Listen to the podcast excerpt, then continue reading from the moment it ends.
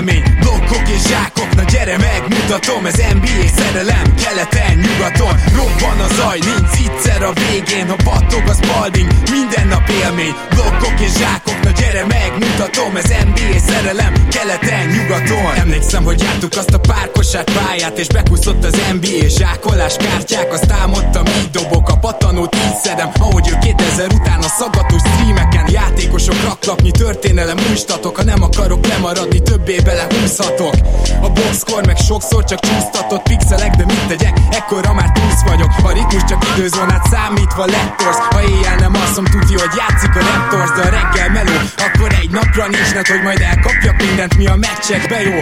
Voltak kedvencek, igen, Enter the Matrix. Marionát zsákol, te meg eldöntöd, miért nyíksz. Nessel a szansz, nekem egy örök fét is Bár rég volt erre az agyam felpörög mégis. Ma már azt nézem, hogy lehet még utat törni. Ki lesz olyan jó majd, mint James Durant Curry? Sok év után nagyon más, de elhinnéd de nekem Több ez, mint rajongás, ez NBA szerelem. Robban a zaj, nincs egyszer a végén Ha battog a spalding, minden nap élmény Blokkok és zsákok, na gyere megmutatom Ez NBA szerelem, keleten, nyugaton Robban a zaj, nincs egyszer a végén Ha battog a spalding, minden nap élmény. Blokkok és zsákok, na gyere megmutatom Ez NBA szerelem, keleten, nyugaton. Azt mondanám az életem kosárlabda elhinnéd A nyelvemből a pattanó, ha a beat az NBA Gyerek vagyok, mint a Spalding, mit piszkálsz Meg több kosarat kaptam nőktől, mint a a Phoenix Suns.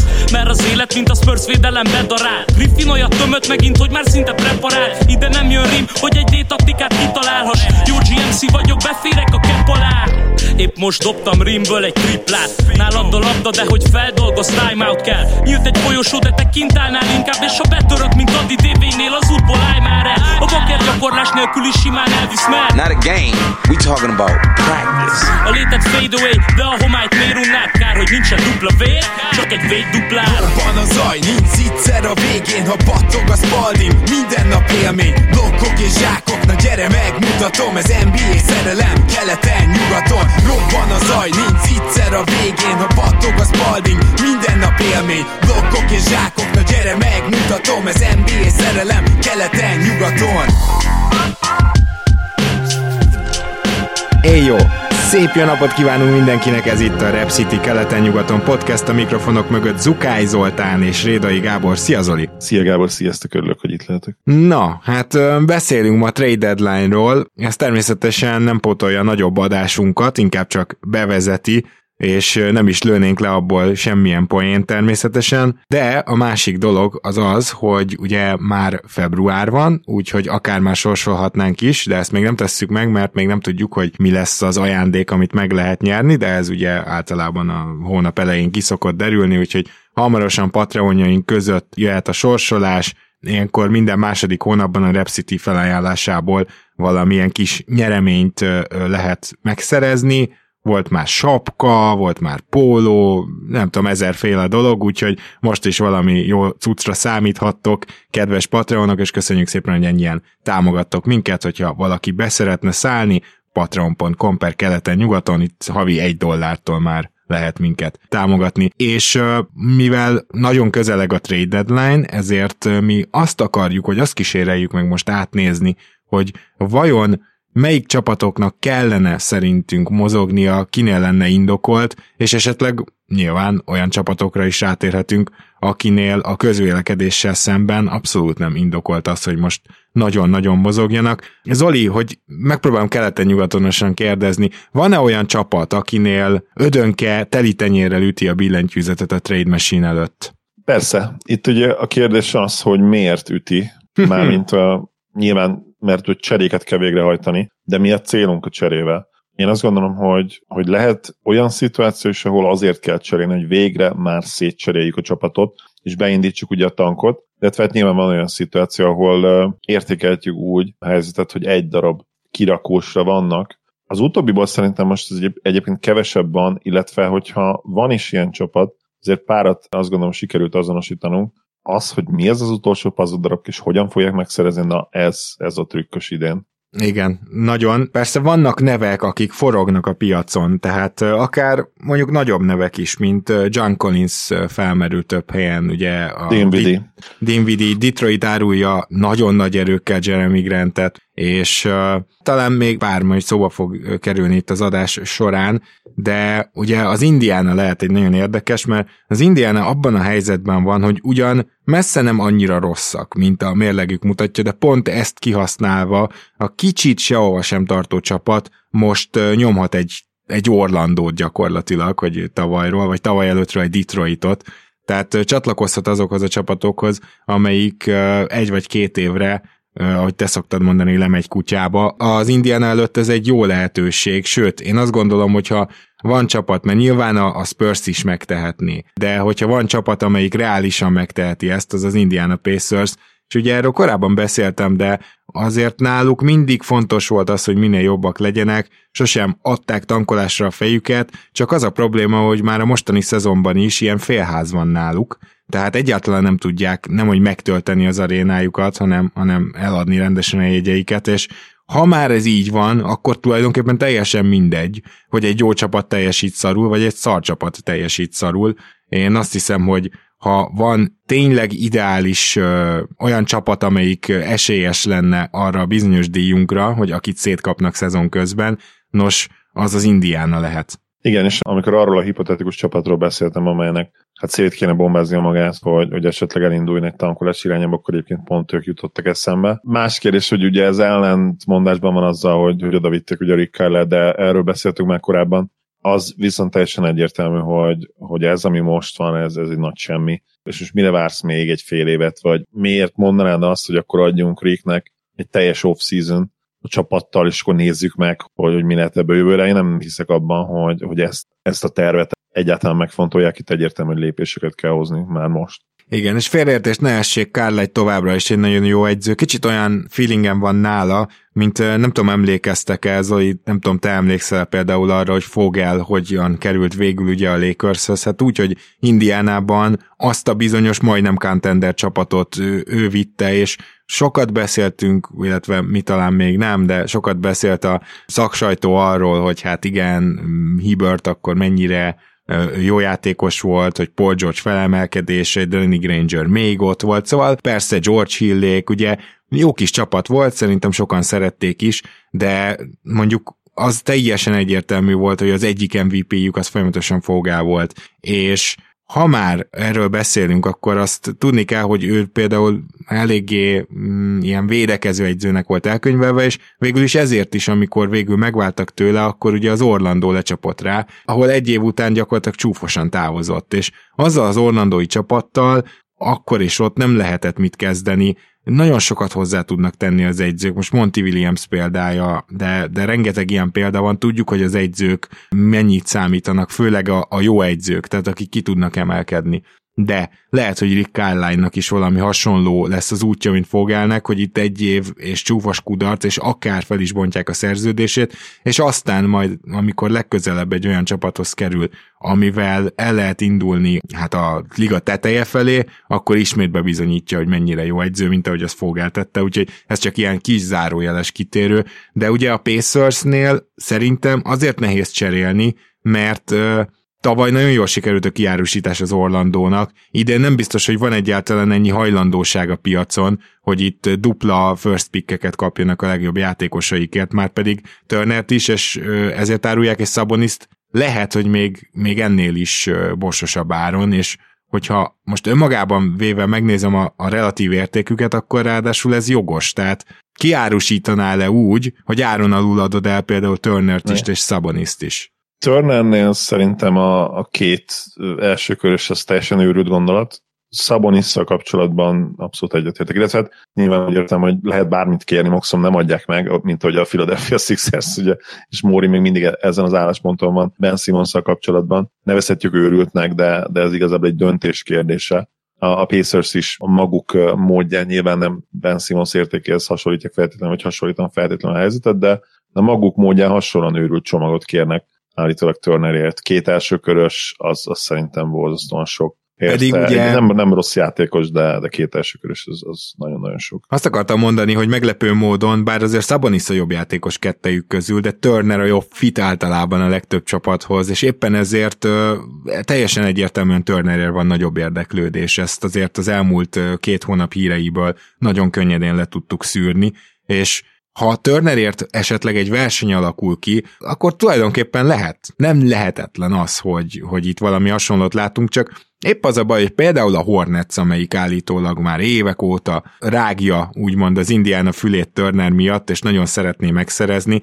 szóval ők ezt a nagyon hülyén védett first picket, ami ugye most éppen nem olyan rég tovább került New Yorkból Atlantába, by the way, nem kellett volna megkérdezni Tom Tibodot, hogy amúgy fogod használni Redist, mielőtt egy első köröst így odaadnak, érte, na mindegy, de hogy ugye ez az a Charlotte első körös, ami miatt a Hornets egy csomó ideig nem adhat fel most első köröst, és nem tudom, hogy a 2026-os vagy 7-es, nem tudom mi az első, amit a, amiatt a hosszú-hosszú édettség miatt ugye adhatnak. Nem tudom, hogy az, meg mondjuk hát akár PJ Washingtonban beszéltünk róla, hogy mennyire rossz fit lenne Szabonis mellé, szóval hogy ne, nem tudom, hogy megvan-e az ammó arra, hogy Turnert ők elhozzák. Ugyanez, hogy a New Orleans Pelicans is évek óta ugye állítólag érdeklődik Turnerért, de most ott van Valanciunas.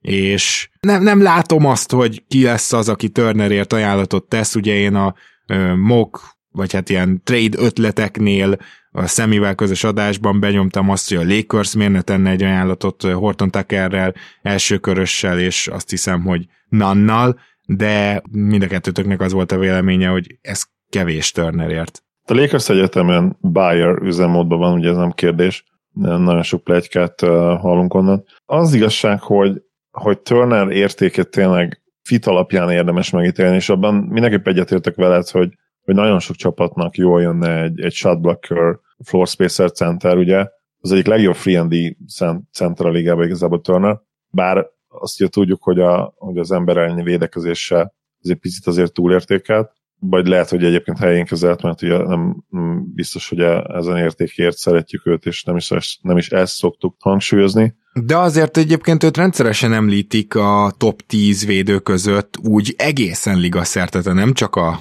centerek között, és mondjuk ezen el lehet gondolkozni, hogy ez mennyire igaz vagy nem, de én úgy gondolom, hogy nem áll messze a valóságtól, mert ugyan egyetértek veled, hogy egy, egy egyben, illetve ember ellen talán nem olyan kiemelkedő védő, de ilyen jó besegítő védő, azt valószínűleg egy kezünkkel meg tudjuk számolni, hogy hány van a ligában. Egészen elképesztő, nem csak a blokkjaival egyébként, hanem minden besegítő mozdulata fantasztikus szerintem. Abszolút, ez nem kérdés, igen. Egyébként, amikor gondolkodom azon, hogy, kik cserélhetnek még ugye Turnerért, nyilván a warriors beszéltünk, ott ugye egyértelműen kell a méret, Dallas felmerült, mint csapat, ugye, de ott, ott nyilván bele kellene valahogy nyúlni a dinamikába is, mert képi és Turner együtt az, hát ez nagyon-nagyon érdekes lenne, hogy finoman fogalmazzak. És nem is feltétlenül olyan, olyanok az eszetek a Dallasnál, amik feltétlenül érdekelnék az Indianet, főleg, hogyha ugye újjáépülésre szánnák magukat. A Blazers nyilván egy érdekes kérdője mindig, hogy mit akarnak csinálni Lillarddal és ugye McCallummal, de akár Norman powell vagy ugye Robert Covingtonnal, akiért állítólag ugye van érdeklődés. Nurkic is egy érdekes kérdés, ugye esetleg őt is be lehet áldozni. Azt gondolom, hogy az a, az, az experiment talán a vége felé közeledik. De, de egyértelműen egyébként a legjobb fit az, az bizony a New Orleans Pelicans lenne, akiknek egyértelműen szükségük van ugye a, a gyűrűvédésre és, és a dobásra, a floor spacingre. Csak ahogy mondtad, ott van Jonas Valanciunas, tehát ott, ott meg három csapatos cserét tudnék elképzelni, ami hát nyilvánvalóan nem, nem egyszerű. Hát nem. Ö, és még, Na, még, nagyon, sok, nagyon sok Bayer csapatot nem tudtam egyébként azonosítani, megmondom az őszintét neked. Ugye, ugye? Uh, igen. Még a Toronto merül fel, aki centert is keres, és inkább Bayerként viselkedik, ezt hát legalábbis eddig Ujiriék nyilatkozatai alapján elég egyértelműen látjuk. Most itt Szabonisra akarnék kitérni, aki aki nehezen beilleszthető fit egyébként azért elég sok csapat rotációjába, és ez gyakorlatilag azért van, mert ő centerként nem tud gyűrűt védeni. Vannak olyan csapatok, akiknél ez nem szükséges, és akkor Szabonis hát erősségeire rájátszhatnak, csak nem tudom, hogy például a Golden State ugye hasonló, nekik kellene Domas. De van egy csapat, amelyik lehetne Bayer, megvan az ammója Szabonisra, csak nem fog végbe menni a csere, de ezt el akartam mondani, hogy milyen fantasztikus fit lenne Memphisbe Jaren Jackson Jr. mellé, Szabonis, úgyhogy ráadásul ők játszanak is két magas emberrel, nekik fontos is a lepattanózás, de az is fontos lenne, hogy a hát úgynevezett centerük, ugye Steven Adamsről beszélek, az, hogyha beadod neki a labdát, amellett, hogy tud passzolni, amellett esetleg legyen némi veszéllyel a gyűrűre, Szabonisszal ez tökéletesen megoldódna, és Szabonisz is kiváló pattanózó, ahogy Adams,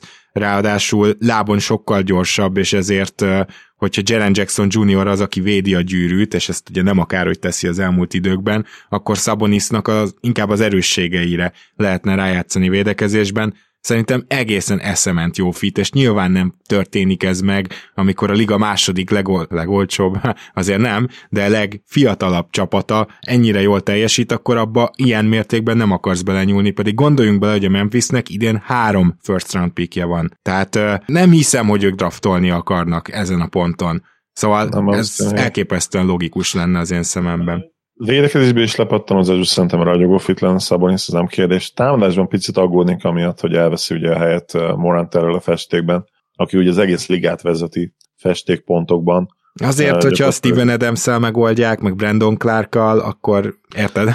Igen, de, de ugye Adams uh, képes arra, hogy kicsit kihúzódjon, és aztán nyilván semmi haszna nincsen, de, de el tud menni úgymond az útból. Sabonis gyakorlatilag a, a festékben él, bár abból a szempontból még nyilván ideális is lehetne, hogy, hogy a készség az egészen hihetetlen. Igen. És, és gyakorlatilag egy ilyen, ilyen David Lee, vagy később ugye Draymond szerepben szabadon garázdálkodhatna ott a festékben, Morant pedig, pedig off-ból, akár mint lobveszély, ami hihetetlen egyébként kimondva, hogyha azt nézzük, ugye, hogy 190 centi sincs talán. Szóval hihetetlen látványos jelenetek is lennének belőle, és, és valahogy megoldanák persze, hiszen ragyogó játékosokról van szó. A legtökéletesebb fit persze akkor lenne Szabanis, hogyha ő is triplázó lenne, de hát ugye minden nem lehet, meg hogyha ő triplázó lenne, akkor nem arról beszélnénk, hogy kicserélhet érte nagy nehezen, hanem a fél liga akarná őt, vagy a Pacers pedig egyáltalán nem akarna elcserélni, és inkább köré akarna építeni. A másik olyan csapat, amelyik uh, szerintem tényleg ödönke állapotba kerülhetne a trade deadline-nál, az egyértelműen a Sacramento Kings, ahol nem is arról van szó, hogy akkor megint egy teardown.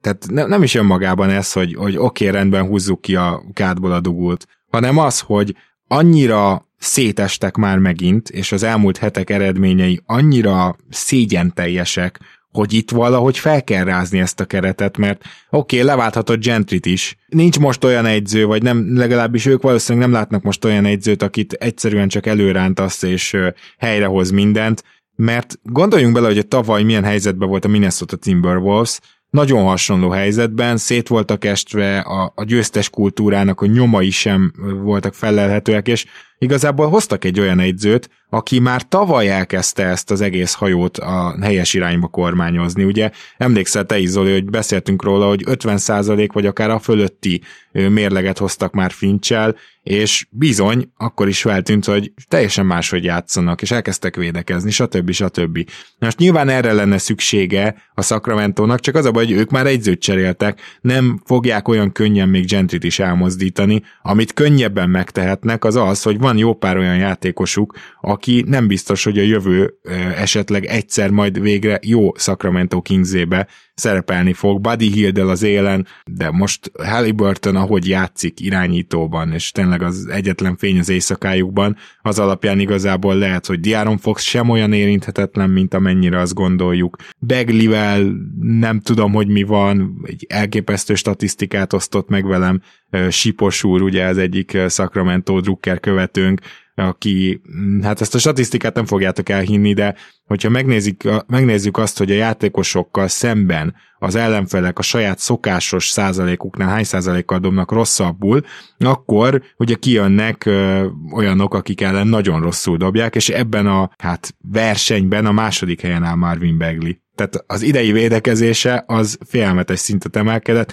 ennek ellenére lehet, hogy elcserélik. Lehet, hogy a Rashun Holmes kísérletnek is vége, mert hát 29 éves lesz, és nem millik bele a timeline-ba. Harrison Barnes egyértelműen árulja a Kings.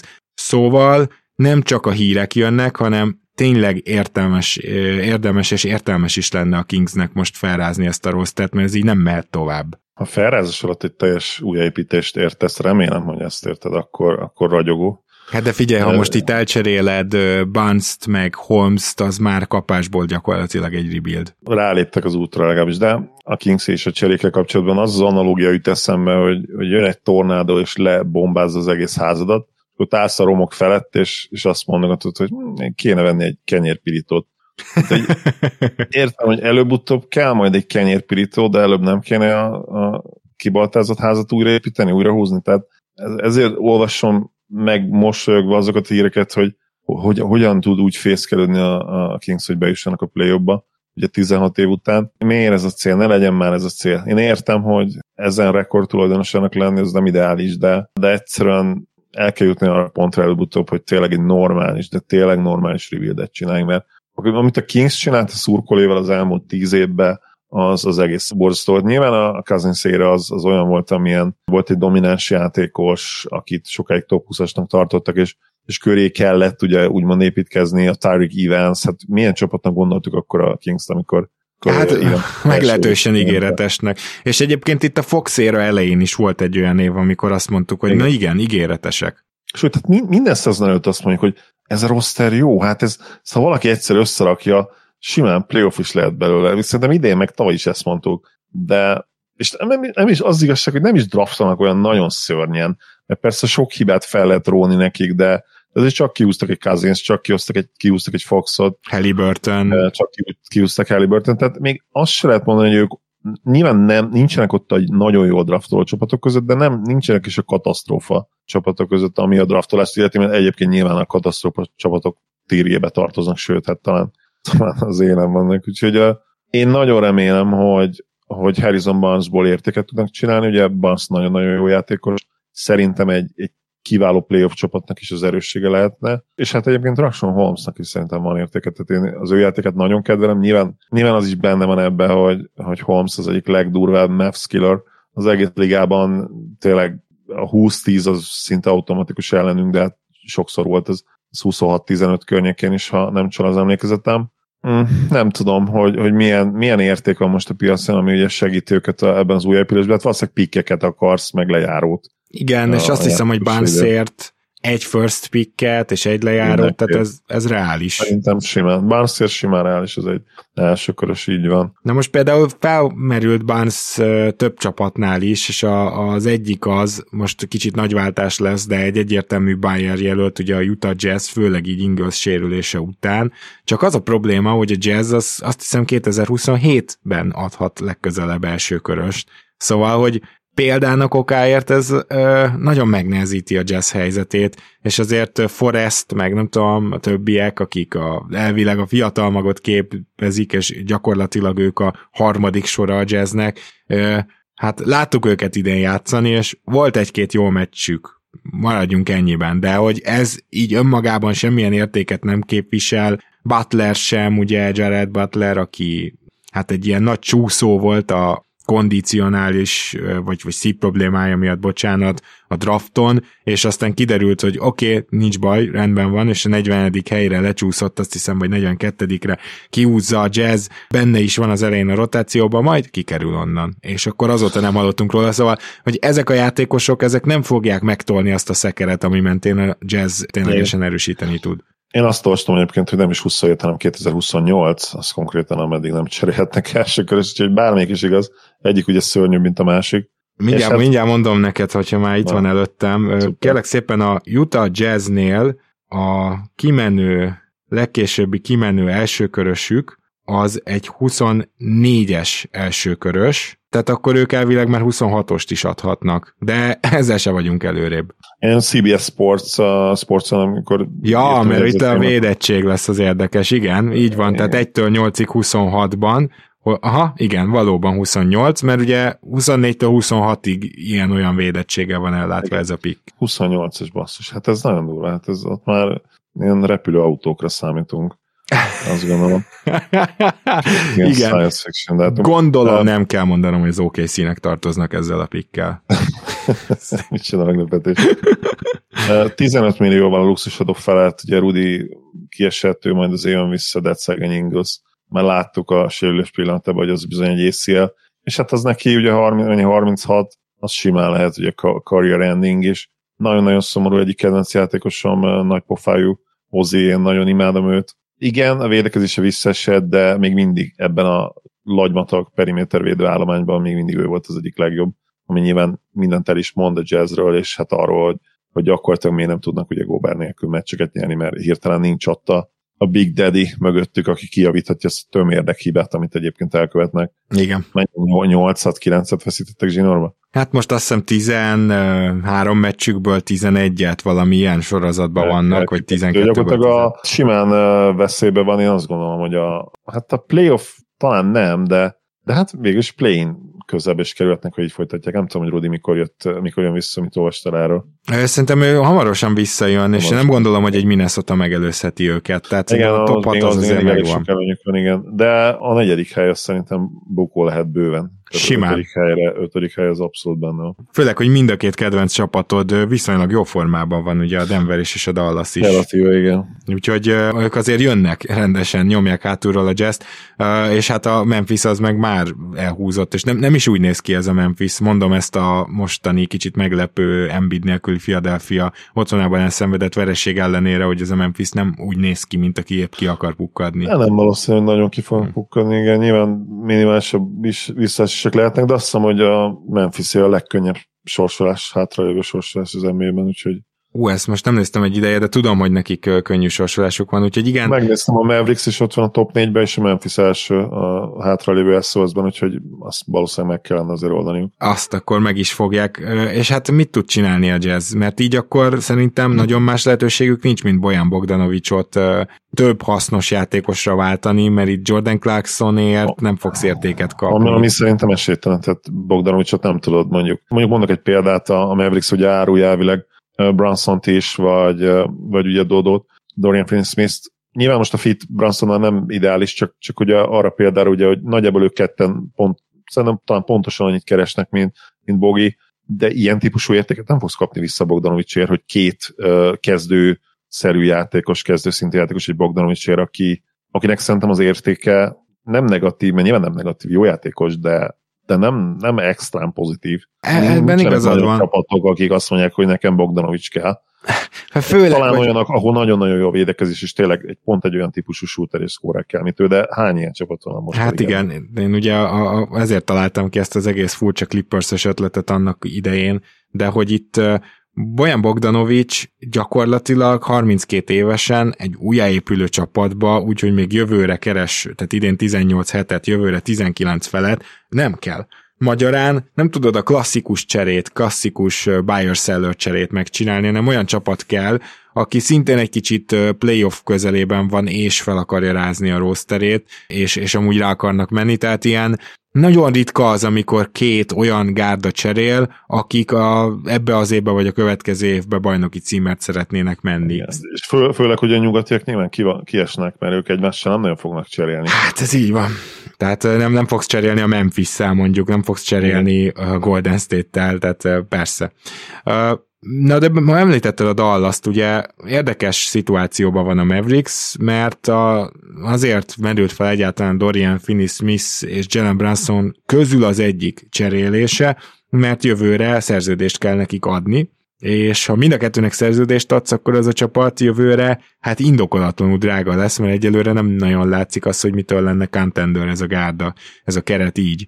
És gyakorlatilag ez az, ami ezt az egész cunamit elindította, és Dorian Finney-Smith-t is, és Jalen Brunson-t is már mindenhova elcserélte az egész internet. Ugyanakkor emögött lehet realitás, és ráadásul Brunsonért valószínűleg rendes értéket is lehet kapni, Nyilván itt a hosszabbítással vannak problémák, tehát Jalen Brunson ki tudja, hogy mennyi pénzt szeretne majd kérni. A... nagyjából tudjuk, ugye, mert a, visszadobta most a qualifyingot, hogy 16.2-ről indult volna. Az a maximum hosszabbítás, amit adhat most a Mavs, az nem Így a qualifying. Igen. Ja, bocs, igen, igen, Igen. a maximum ugye, eh, hosszabbítás. És hát az kevés neki, tehát azt mondták az ügynökével, hogy no thank you. El- Elég gyorsan, tehát gyanúsan akkor legalább évi ilyen 19-20-at akart, onnan induljunk. Atyaég. Ami- Mármint ö, ez az a baj, hogy ennyit nem tudom, hogy fog-e érni bármikor karrierje alatt. Ez nagyon jó kérdés. Lehetetlen megmondani. Az biztos, hogy most idé, ez idei teljesítménye ér mondjuk olyan, nem tudom, 15-öt, 12 12-től 15-ig nyilván attól függ, hogy mennyire égető szükséged van egy secondary ballhandlerre, és arra, amit Branson tud nyújtani. Hogyha erre rá tud még tenni egy lapáttal, és fejlődik, főleg egyébként triplázásban, illetve még tovább playmakingben, amivel egyébként fejlődött az idei szezonra, azt hiszem, hogy azért jelentősen megugrottak, persze a nagyobb usage miatt is. Hogyha ő egy 20 pontos, 7-8 asszisztos játékos jövőre, akkor megérni az évi 20 milliót, de, de nem tudjuk, hogy eljut-e arra szintre, ugye még ahhoz egyet kellene ugrani. Nem olyan nagy ugrás egyébként ez az evolúciójában, abszolút benne van. De, de nagyon de nehéz ugrás, úgymond NBA szinten. Talán ezt mondhatjuk. Igen, nyilván minél közelebb kerülsz egy, mint egy All-Star szinthez, annál nehezebbek az ugrások, igen. Na most, ha a Dallas elcseréli Jalen brunson és nem érkezik vissza egy másodlagos ballhandler, és így, hogy kiesett ugye egész szezonra TSJ is, vagyis Tim Hardaway Jr., így azért... Nem, nem egész szezonra, de két hónapra kell Oké, okay. akkor is elmondhatjuk azt, hogy a mostani játéka a Mavsnek az akkor nem folytatódna tovább. Már pedig a mostani játéka a Mavsnek az egy közepes támadás és egy elit védekezésre alapuló, hát gyakorlatilag az egyik legjobb formában lévő csapat. Na, azt mondom, El, hogy... Mondhatjuk, igen. A, Jó az Orlando elleni, Orlando elleni vereség nyilván nagyon fájt, az, az semmiből jött, de ez benne van abban, amikor nem annyira jó a támadó játékod, mert ha, ha egy viszonylag jobb dobóformában van az ellenfel, akkor gyakorlatilag szinte bármelyik mérkőzést elbukhatod, hogyha, hogyha egyébként ilyen 100 pont környéken átlagolsz ugye a támadásban. Nehéz kérdés, hogy a rendszer szinten az biztos, hogy a védekezés remek, de a támadójátékban nagyon-nagyon komoly tartalékok vannak, és ha, ha pozitívan nézem, ha negatívan, akkor nyilván azt mondom, hogy nagyon rossz. Igen. Kid kid alatt a rendszer, és, és lehet, hogy ő nem is tudja szerrakni. Na de most te cserélnél-e, vagy nem? Ez a kérdés. Tehát a viszonylag jó formában lévő kérdés, csapat. Igen. Én, én 24-re gondolok mindig az elmúlt években már, amióta ugye Először, amikor képi, képi nyilván leigazoltuk, már akkor ugye tudtuk, hogy 24 ez egy window lehet, de utána Jannis dolog az, az egyértelműen lázban tartott minket, és ahogy Jannis aláírt a Supermaxot, onnantól kezdve full 2024-ben gondolkodom. Számomra, mint szurkoló, az a leges legfontosabb, hogy azt ne csesszük el. Tehát amikor képi kimegy, akkor legyenek opcióink, és legyen cap space arra, hogy oda tudjál vinni potenciálisan egy másik start, vagy akár superstart Luka mellé. Szóval onnan fognám meg, hogy bármit csinálnak, ami ezt a tervet nem másolá és nem rontja el. Uh-huh. Beszéljünk az Atlanta Hawksról, csak nyilván egyértelmű, hogy honnan jutott eszembe. Jó formában lévő csapat, akiről korábban rengeteg cserét plegykáltak, Na most az Atlanta Hawksról mi is beszéltünk, hogy micsoda rohanás kell nekik, hogy visszaérjenek egyáltalán a play-in mezőnyhöz, és ezt megcsinálták. Pedig ez a, ugye 12 meccses sorozatot néztünk meg, azt hiszem abban a bizonyos podcastben, és annak az eleje, annak a 12 meccsnek az eleje még nem is sikerült jól, ugye elkezdtek otthon játszani egy csomó meccset, de még jött egy pár vereség, aztán hopp, nyertek hetet. Most a Raptors ellen kikaptak, Trey Young nélkül most is jól játszottak, és tényleg azt gondolom, hogy Trey Young-gal ez a meccs is meg lehetett volna. Egyértelmű a fejlődés, lehet, hogy Kemred is elküldése, az nem csak azt a védett, vagy sokáig védett first round picket érte meg, hanem talán egy kicsit rendbe rakta az öltözőt is, és Lou Williams is éledezik például, akinek egészen eszement rágya szezonja volt, Gallinari sajnos még mindig rossz, de visszatért Hunter, egészséges Capella, egybe van a csapat, és akkor belenyúlsz most. Például olyan drasztikusan, hogy John Collins-t elcseréled. Mert itt, itt viszont a Dallasnál pénzügyi okokból azt mondom, hogy vagy Finney Smith-t, vagy Branson-t lehet, hogy el fogják cserélni. Atlantában nem vagyok benne biztos, hogy, hogy most még egy, még egy cserét meghúznak, ha csak nem jön össze valahogy egy, akár a Ben Simmons trade, akár egy olyan játékos, akiben úgy hisznek, hogy tényleg azonnal szintet emel rajtuk. Igen, ugye a Ben Simmons csere az létrejöttett volna, hogyha hajlandók. a Bogdanovics, hogy volt, Bogdanovics, Collins, meg három first round pick. Igen. Ezt, ezt kérte a Sixers. Na ez volt az a kategória, amire azt mondtuk, hogy hát őrültség, illetve hát Móri bármit kérhet, azt a max nem adják meg. Abszolút értem, tehát nyilván a Hawks szempontjában nem kérdés, hogy nem adod ezt meg, totál elveszítetted volna a secondary ballhandlert, még ha a Bogdanovicsot kiveszed, akkor, és mondjuk leviszed a pikek számát kettőre, azt gondolom, hogy az, az egy reális csere lenne most jelen pillanatban. Tehát Collins gyakorlatilag Simonsért, és Collins mellé raksz kettő darab első köröst még. Uh-huh. Az, az szerintem egy fair érték lett volna. És ha már Collins ugye most már gyakorlatilag mindenki lehozta, meg mindenkinek az anyja, hogy, hogy Collins-t árulják. És egy olyan játékosról, akiről tudjuk, hogy bár mentálisan egyébként sokat fejlődött, és nekem nagyon tetszett pár nyilatkozat, amit idén hallottunk tőle, Például az egyik, hogy, hogy Jokicsot nézi nagyon sokat, és próbál fejben nagyon sokat fejlődni, mert ugye tudja, hogy egy Isten adta atléta nagyon jó keze van, gyakorlatilag a teljes repertoár megvan fizikai tehetségben, de az agyát kell úgymond fejleszteni, és a játék intelligenciáját, és, és nagyon jó, hogy ezt felismerte. Nem tudom, hogy annyira láttam ezt azonban ennek a jeleit. Nem játszik rosszul egyébként, ott folytatta, ahol ugye a konferencia döntőben gyakorlatilag abbagyta, meg az előző szezonban, de nem látom rajta azt, hogy, hogy ilyen hatalmasat ugrott volna színben, és nyilván ez az egyik oka annak, hogy a Hawks cserélni akarja, de meg... azért ez szerintem az igazi oka annak, hogy ez felmerült, az az, hogy a Hawks szarul teljesített, ami viszont pont nem, pont nem John Collinson kellene azt elverni, csak ugye Collins az, akivel fel tudod rázni ezt a rostert, mert ő persze, neki hát van a voltam cserélt, de mert egyrészt hát remek támadásban, másrészt meg hát persze védekezésben nem, de, de hát na, hát ő, ő az irányító, ő a, ő a vezéred, beleinvestáltál mindent, hát ugye a híres drafton mellett tetted le a voksodat, gyakorlatilag nem lehet feladni, mert azzal beismered úgymond a vereséget, meg azt, hogy rossz döntést hoztál annó. Amit most nem mondok, tehát nem akarom, nem akarom trollkodni a Hawks fanokat, szerintem az a diskurzus már az, az lényegtelen, azt tegyük el szerintem tíz év múlvára. Nehéz, azért nehéz, mert most ugye nyertek hetet Ginorba, most a, ugye általad említett Raptors vereség előtt, simán azzal nyugtathatnák magukat, hogy na, végre rá, ráléptünk az útra, és mi a francért térnénk le róla, és miért bontanánk meg ezeket a srácokat.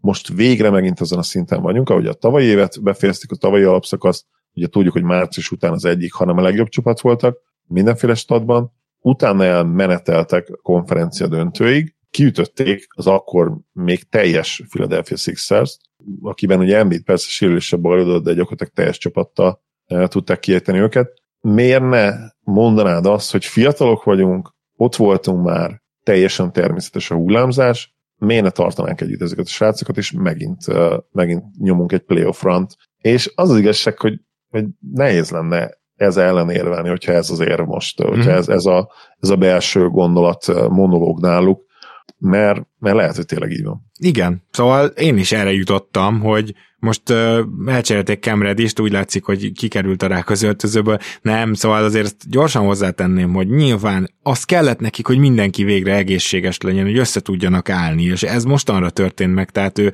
azért nem lehet figyelmen kívül hagyni azt, hogyha nagyon-nagyon hányattatott a, ennek a csapatnak a sorsa mondjuk a szezon első két és fél hónapjában, és nem csak a Covid kiesések, hanem egyszer Bogdanovics sérül, meg egyszer Capella, és ezek fontos játékosok most azért látszik a bennük rejlő potenciál is. Gyorsan még szeretném azt is elmondani, hogy nyilván lesz egy-két ilyen apróbb csere, ahol szinte muszáj ez, tehát például a Boston Celtics éppen hogy luxusadóban van. Én nem hiszem, hogy emiatt a szezon miatt szeretnének benne maradni. Úgyhogy ott várható valami apró cserél. A Portland Trail Blazers is éppen, hogy luxusadóban van. Kötve hiszem, mert náluk ugye nagyobb cserék, és mindjárt beszélhetünk róluk, náluk ugye nagyobb cserék is a horizonton lehetnek, és, és én úgy vélem, hogy végül nem nagyon történik majd ez meg, de azon nagyon meglepődnék, hogyha a Portland nem akarna kimenekülni a luxusadó fölül vagy alul, szóval értitek, a, a lényeg az, hogy alá akar kerülni. És hát ugye van még egy olyan csapat, aki úgy van luxusadóban, hogy nem biztos, hogy az idei szezonban ezt a töménytelen luxusadót ki akarja fizetni, bár annyi fizetéstől talán meg se tud szabadulni, hogy teljesen kimásszon ez alól a bizonyos 136,5 milliós összeghatár alól.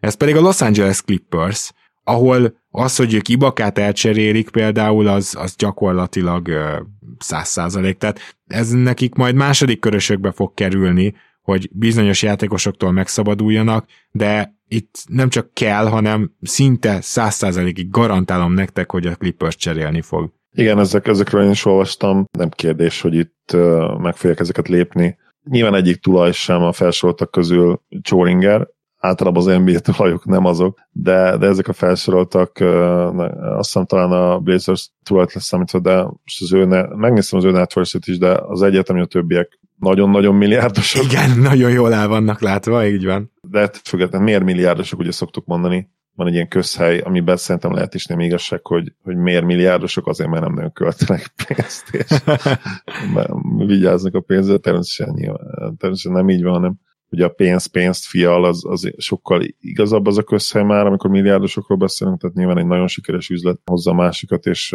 vagy, vagy valami olyan IP-t találnak ki, amit ugye utána gyakorlatilag az egész piacon piacvezetőként meg tudnak fejelni. Na de elég ennyit a, az üzleti tanácsokból. Én azért remélem, hogy, hogy a Blazersnél különösen lehet ennél nagyobb dolgokra is, de hát ugye ezt tudjuk mi kell, és erről nagyon sokat beszéltünk már. Igen, őszintén szólva, mivel a Simons csere ugye megakadt, és McCallum nem elég nekik, a Blazersnek azért nincsen annyi első köröse már a jövőben, hiszen tudnának adni. Azt az viszont egyébként megértem, tehát egy, egy McCallum köré épülő csomagot miért nem hajlandó elfogadni Morina, ezt abszolút megértem. Itt nem kérdés, hogy itt én is ülnék Ben Simonson rajta, mert mert nagyon sok évig van még ugye szerződési, tehát akkor inkább, inkább megvárom a nyarat. Igen, egyrészt, és... másrészt McCallum sérülékeny, már nem is fiatal, Persze. tehát hogy Igen. ezek azért mind hozzájárulnak. Igen, tehát ott ugye ott lenne a lehetőség a Portlandnél, akár egy nagy bontásra, akár egy ritúra, nem biztos, hogy ez megtörténik, de hát majd meglátjuk. Akkor beszéljünk azokról a lehetséges contenderekről, akik esetleg egy lépésre vannak. Ugye egy ilyet már felsoroltam a Memphis Grizzlies-t, ahol véleményem szerint most egy Sabonis igazolással könnyen lehet, hogy bajnok esélyessé léphetnének előre, de például egy csomó eszeten ül a Golden State Warriors is, és szerinted ez a bizonyos Moody, Kuminga, Wiseman hármas, meg még tudnak is jövőbeli firstot adni. Sőt, Hát, hogyha belegondolok, ugye nekik a 24-esük nincs meg, tehát akkor ők valószínűleg a 22-est oda tudják adni, de ezt mindjárt leellenőrzöm. Van itt egy pár eszet. Nem nagyon látom azt, hogy kiért tudnának cserélni, aki garantáltan érdemben megemelné az ő lehetséges bajnokesélyességi szintjüket, ráadásul úsznak a luxusadóban, úgyhogy abban is biztos vagyok, hogy nem akarnak egy még nagyobb fizetést átvenni, és ugye a fizetések összerakása is némi problémát jelent. Szóval Látod-e azt, hogy a Golden State Warriors mozog valamerre itt a deadline előtt? Ez egy nagyon-nagyon jó kérdés. Itt, itt attól függ szerintem, hogy, hogy mi a green prognosztizáció, hogyha jól használtam a szót. Mhm, előrejelzés gyakorlatilag. Igen, gyakorlatilag igen, mi a green előrejelzés, köszönöm. De ugye a probléma itt mi? Tehát, hogyha az is az előrejelzés, hogy, hogy veszélyben a szezon, akkor is kiért tudsz cserélni, aki pótolja azt, amit ő csinált. Tehát nincs ja, senki a piacon. Nincs senki. Úgyhogy a, akkor meg már inkább valószínűleg megtartanám a fiatalokat, és nem cserélném el őket, hanem Wiseman esetében nyilván jövőre megpróbálnám felépíteni őt egy teljes tréning ahol egészséges, és megnézni, hogy lehet-e még valami ebből a, az Isten adta tehetségből, ami az atletikusságot illeti hozzáteszem. De azt is érdemes ilyen szempontból nézni, hogy ha esetleg valami legalább közepeske fejlődést tud mutatni Wiseman, akkor hmm. még mindig nő az értéke talán. Ja, persze. Nem kérdés. És nyilván Kuminga az érdekesebb prospekt most, akiben tényleg nagyon komoly potenciál van. Bizony. Nagyon, nehéz, nehéz, nehéz kérdés. Tehát nem áldoznám be én se akárkiért ezen a ponton. Persze a legfontosabb az, hogy, hogy legyen esélyük nyerni bajnoki címet, de, de nyertek már hármat az elmúlt 7-8 évben. Tehát én, én lehet, hogy így is gondolkodnék, hogyha vezető vagyok, hogy nyertünk hármat, öt döntőben ott voltunk, azért 2025-6 hét után, amikor ugye körjék kimennek, akkor is kell egy csapat, és, és kell, kell a következő nagy játékos, és mi van, hogyha Kuminga az? Vagy egyáltalán miért csinálnék egy úgynevezett ugye, pánikeladást, tehát mi, miért tenném ezeket az egyébként jó, de, de most még értékük alatt lévő eszeteket, mert hogyha Wisemanre gondolunk, akkor ennél valószínűleg csak magasabban lehet az értéke. Mudit nem játszatják, ugye? Tehát nem fér be a Igen. rotációba. Szóval, Igen. hogy ne, nem tudom, hogy ezeket miért dobnák be egy olyan játékosért, aki hát vagy segít, vagy nem. És Abszolút. Például mondjuk egy, egy Bogdanovicsért, tehát miért, ja. miért küldenél eszetet, eszeteket, és akkor, tehát ne, igen, abszolút igazad van, és, és ezért valószínűleg nem is fognak cserélni ha csak nem döntenek úgy, hogy all in, de, de erről szerintem körével is diskurálnak először, Na igen. hogy ő mit gondol, és akkor lehet, hogy mindent odaadnak egy Szaboniszér minden jó fiatalt például, ezt el tudom képzelni, vagy mondjuk Turnerért, attól függően, melyiket szeretnénk, ugye mind a kettőt kapcsolatba hozták, hogy mind a kettőről pletykáltak a Warriors kapcsán, de, de más esetben nem, nem tudom elképzelni. Tehát, hogyha Curry és Thomson és Green azt mondja, hogy figyelj, olyan jó a csapatunk idején, egészségesek leszünk a playoffra, menjünk neki, próbáljuk meg. A fiatalok mellettünk nőnek fel, ez az egész egy feel good story, ingrown talent, ugye házilag nevelgetjük megint a tehetségeket, de hogy cseréljük el őket, így jók vagyunk, ahogy vagyunk ha ezt, ezt az üzenetet küldik a vezetőségnek, akkor nem, nem fognak semmit sem csinálni. Még maradva nyugaton, én nem csodálkoznék, hogyha Christian Woodért cserélne valaki, és azon se csodálkoznék, hogyha Houston nem tenné az egekbe Wood árát. Tehát valószínűleg egy vagy, vagy két rosszabb elsőkörös, meg valamilyen fiatalabb játékos, és valami fizetés elég lehet akár Woodért. Tehát ez például egy olyan csere lehet, ami, amin utólag majd elgondolkozunk, hogy hogy mennyire érte meg, mert Wood az a furcsa játékos, akiről azért folyamatosan plegykálják, hogy nem valami jó hozzáállása, de közben meg ilyen 20 per 10-es sorozatai vannak gyakorlatilag, nem kifejezetten jó védő, ezt hozzáteszem, szóval lehet, hogy egy picit ilyen emtistat a srác, de Ettől függetlenül valaki meg fog érte próbálkozni, és a Houston pedig kap érte értéket, úgyhogy ott van Szengűn, és alig várja, hogy többet játszon. Szóval én ezt nagyon látom magam előtt, mint ahogy az Oklahoma City-ből Kenrick Williams-t, hogyha, hogyha nem is első körös, vagy csak nagyon késői első körösért, de valaki el fogja vinni. Williams az elmúlt években szépen lassan fejlesztette a dobását, a védekezése szinte az első pillanattól jó volt, és egy olyan 3 emberről beszélünk, akinek nincsenek olyan ordító hiányosságai, hogy ne tudná leütni a labdát, vagy ne tudna pattanózni, hármas, négyes poszton bevethető, azt hiszem, hogy nagyon sok ö, csapat bele tud szeretni egy ilyen játékosba, főleg ha mondjuk két második körösért meg lehet kapni.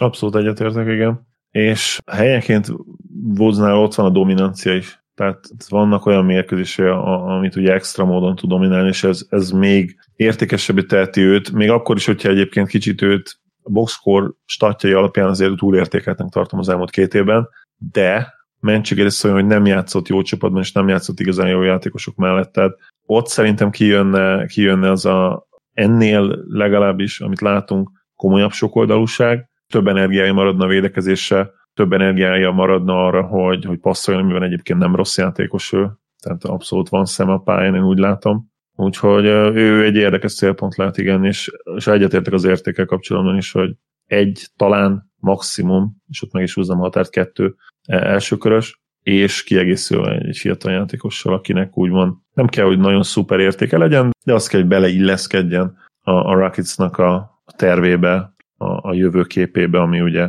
egyértelmű jelen pillanatban, és Woods ebből egy kicsit kilóg.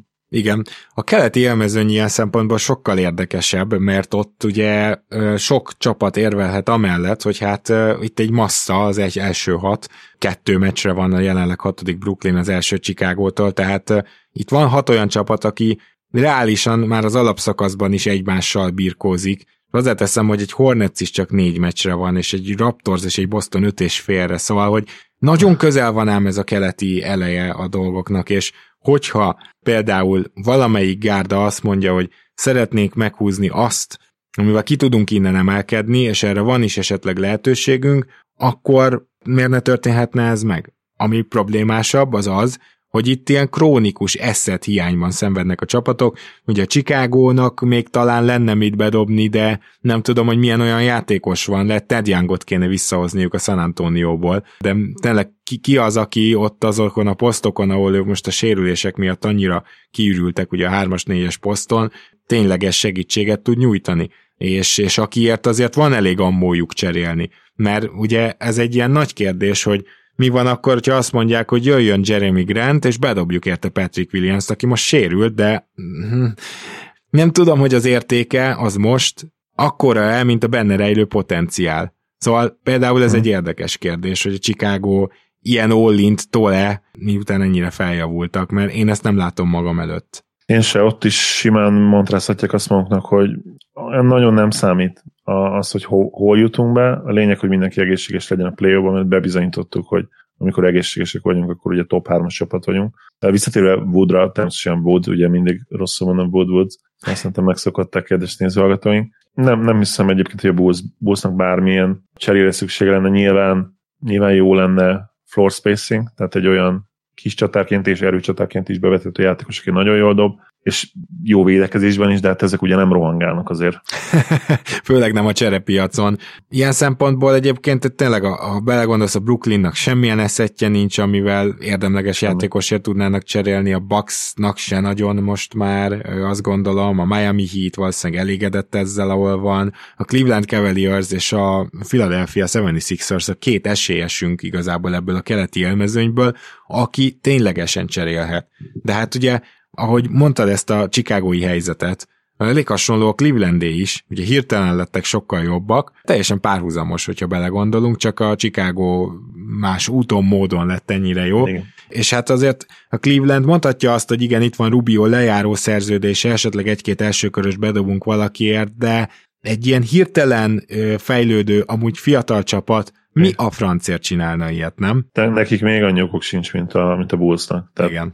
semmi okuk arra, hogy bármennyire mozgolódjanak. Tehát ők ülnek a kezükön mosolyogva, abszolút semmi okok nincsen, igen. Még ha jövőre ugyanitt lennénk és ugyanitt tartanának, akkor sem lenne semmi okuk rá. Tehát ők, ők megvannak a maguk, most már talán csoda fiatal dúónak lehet nevezni, meg Garland is tényleg annyira jó, hogy gyakorlatilag all-star szint, és mellé jön Mobley, akitől abszolút franchise player státusz várunk, és akkor egy egy nem rossz, szintén ilyen borderline, borderline all szintű ellen, mint úgymond harmadik fegyverhordozó, de a duo az meg aztán tényleg extra, de mint trió is nagyon-nagyon jók, nyilván a, a Memphis triójához hasonlítanám őket leginkább. Uh-huh. Ott azért megjegyezném, hogy az azért még jobb persze, de tehát a Cleveland jön utánok valószínűleg a legjobb fiatal trióval a második helyen. Igen, és ez nagyon durva. És akkor végül elértünk a Philadelphia 76ers-höz. Most itt mondhatnánk keletről azt, hogy persze az Orlando az hajlandó lesz eladni majd Gary harris és szerintem az idei játék alapján lesz érte érdeklődés. Detroitról már beszéltünk Jeremy grant a Pacersről beszéltünk, tehát itt azért nagyjából átbeszéltük a csapatokat. Egyetlen egy reális mozgása van a Filinek az, hogy elcseréljék Simons-t, mert hogy most úgy egyébként, mit tudom én, egy Danny Green csere, vagy ilyet nem látok jönni, nagyon egybe van a csapat, most Embiid nélkül megverték a liga egyik legjobb formában lévő és legjobb csapatát, a Memphis. Tehát gyakorlatilag azt mondhatjuk, hogy akkorát fut most a Philly, itt a trade deadline előtt, hogy csak és kizárólag Ben Simmons mozgatása az, amit el tudok képzelni, viszont pont, hogy ennyire jók Simons nélkül is, az ugye az ő malmukra hajtja egy kicsit a vizet Simonszal szemben, hogyha ez így érthető. Nyilván ez egy pszichológiai csata is, és azt gondolom, hogy Mori annál is bátrabb lehet,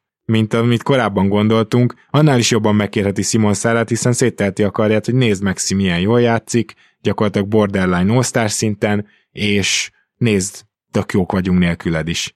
Tehát itt azért nem nagyon lesz majd alapja Simonszéknak és az egész lepjének azt követelni, hogy hát de mindenképpen cseréljenek el engem, mert a Philadelphia nélküle is jó. Ez így van. Más kérdés, hogy, hogy itt, amit mondtam múltkor, hogy, hogy mit mond Embiid és mit akar Embiid, tehát azt szerintem nagyon fontos, hogyha teljesen rábízza ezt Móri-ra, akkor Móri ezt, ezt kivárja. De legalábbis nyárig, hogyha nem, nem adnak tényleg érte komoly csomagot azért ha Embiid menne, és rácsapna az asztalra, hogy múltkor mondtam ezt a, ezt a párhuzamot, vagy analógiát inkább, és azt mondaná, hogy figyelj, Daryl, nem tudjuk, hogy hány éven van még a toppon egészséges játékosként, meg akarom nyerni idén az MVP-t, azt akarom, hogy bajnokok legyünk, most azonnal húzzá meg egy olyan cserét, ami segíteni tud minket a következő egy-két évben, akkor azért kíváncsi lennék, hogy, hogy ez hogyan alakulna, mert hát szerintem Mori akkor azért döntés, döntés kényszerben lenne, és meg kellene húznia valami olyan cserét, ami nem feltétlenül hoz vissza sztárt, amire ugye ő vágyik, hanem akár nagyon jó roleplayereket, és, és esetleg még egy pikket mondjuk, de nem hármat. Uh-huh. Hát igen, azt hiszem, hogy önmagában az nehézséget okozna, hogy itt Simonsnak a csapatokkal az értékét letárgyalja, mert teljesen egyértelmű, hogy az egész szezonban az megy, hogy ő nagyon felül, tehát nagyon sokat kér, de azért a csapatok is valószínűleg nagyon alulról közelítik meg, tehát nem hiszem, csak azt akarom mondani, nem hiszem, hogy volt olyan tárgyalás, ahol, ahol majdnem megtörtént a csere, ahol célegyenesben voltak, csak az utolsó kis simítások nem sikerültek, csak az utolsó kis mini értékeken vesztek össze, mert ez olyan horderejű csere lenne, ami nem hiszem, hogy majd egy második körösön múlik, hogy azt még beadják-e, vagy nem. Tehát összességében, hogyha valami a kanyarba lenne, arról igazán hallanánk szerintem.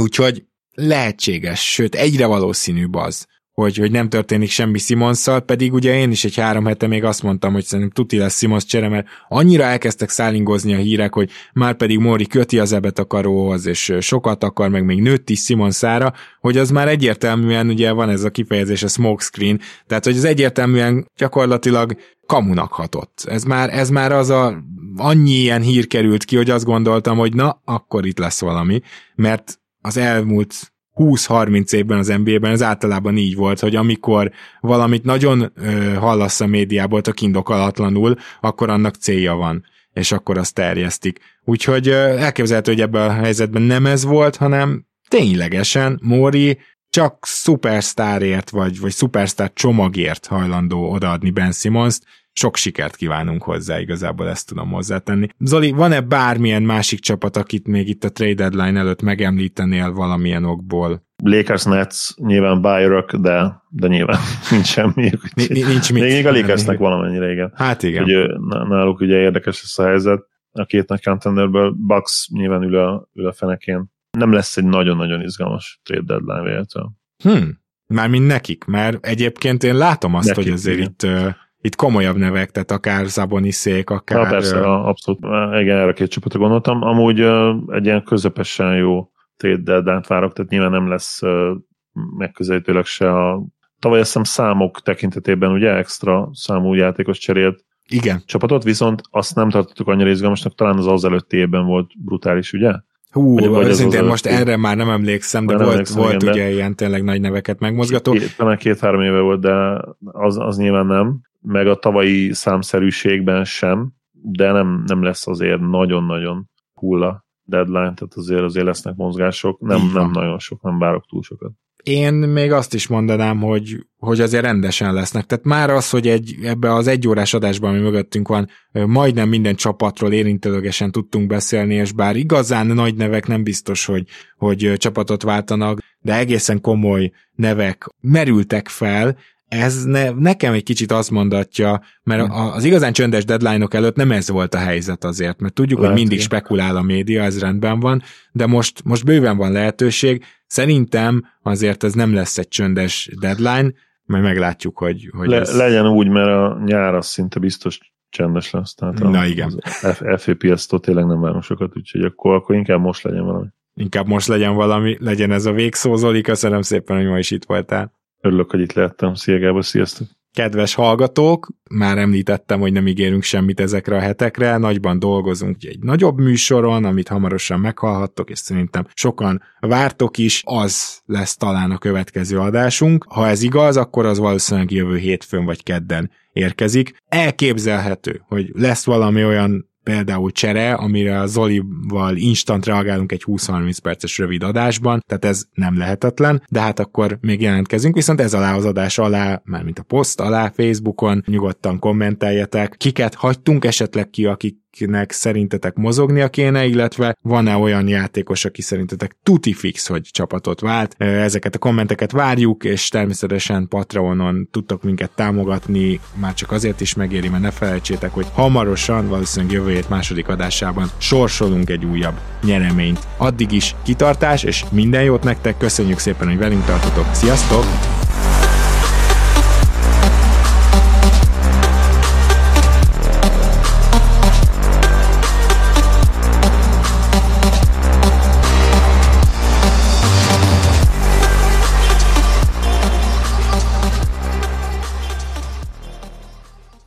Ha más podcastekre is kíváncsi vagy, hallgassd meg a Béton műsor ajánlóját. El tudod képzelni, hogy a podcastet, amit éppen most hallgattál, fél év múlva már a mesterséges intelligencia generálja? Mi sem. De ha érdekel, eljötte már a gépek lázadása. Hallgass bele az Embertelen podcastbe. Orsós Lajos vagyok, a műsor házigazdája. Egyelőre még élőben. Egyelőre. Fedezzük fel együtt, hogyan ismerkedik, randizik, mesél és vitatkozik Betty és Péter, két teljesen mesterséges intelligencia. Lajos, a podcast címét mond még egyszer, Léci. Oké. Okay. Embertelen podcast. Ez a műsor a Béton közösség tagja.